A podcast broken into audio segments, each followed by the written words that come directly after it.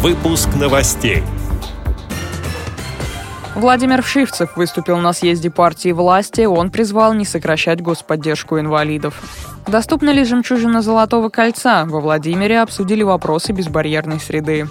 Калужский литератор написал книгу о вкладе башкир в победу над Наполеоном. Библиотекари сделали ее доступной для незрячих. Удмуртские книголюбы собрались вместе, почтили память писателя-сатирика Салтыкова-Щедрина. Далее об этом подробнее в студии Дарья Ефремова. Здравствуйте.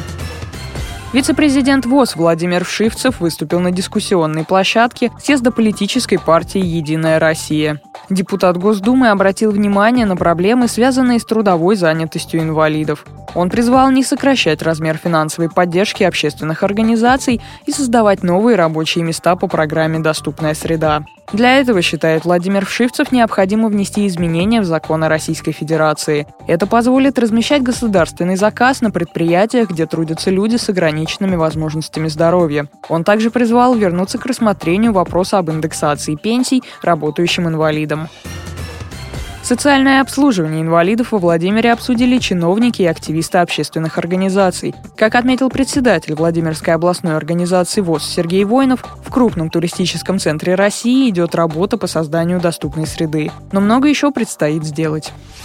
Сегодня в области не существует проблемы звуковых светофоров, но, конечно же, передвижение для слепых очень осложнено, плохие тротуары, нет у нас нигде тактильной плитки – но доступная среда – это не только дорожные знаки, это еще и доступность образования, доступность труда, доступность инвалидов к объектам культуры и так далее. С сентября прошлого года в области действует программа по обучению инвалидов в Владимирском государственном университете.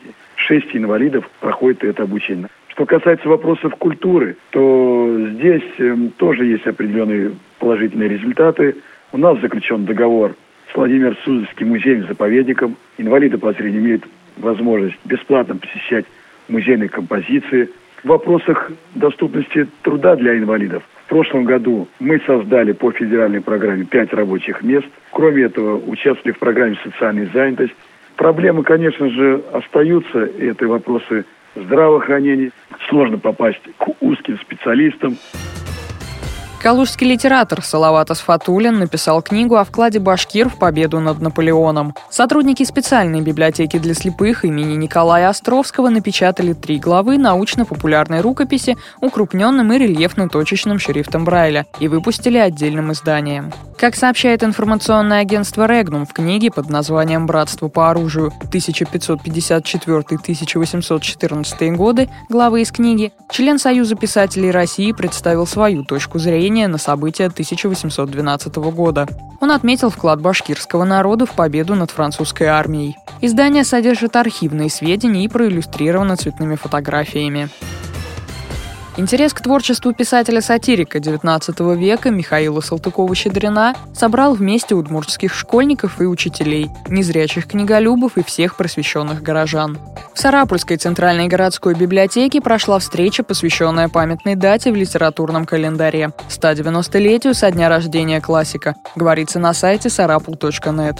Материалы, представленные на книжной выставке, знакомили с Салтыковым-Щедриным публицистом, государственным деятелем, прошедшим путь от чиновника по особым поручениям до вице-губернатора. Для жителей Сарапула имя Салтыкова-Щедрина особенно дорого. С ссылкой писателя были связаны места в Удмуртии, а в персонажах его сатирических произведений прослеживаются черты горожан того времени. Среди них, например, Александр Дубовиков, преподаватель духовного училища, покинувший службу и уединившийся в доме, ставший прототипом премудрого пескаря. С этими и другими новостями вы можете познакомиться на сайте Радио ВОЗ. Мы будем рады рассказать о событиях в вашем регионе. Пишите нам по адресу новости собака ру. Всего доброго и до встречи!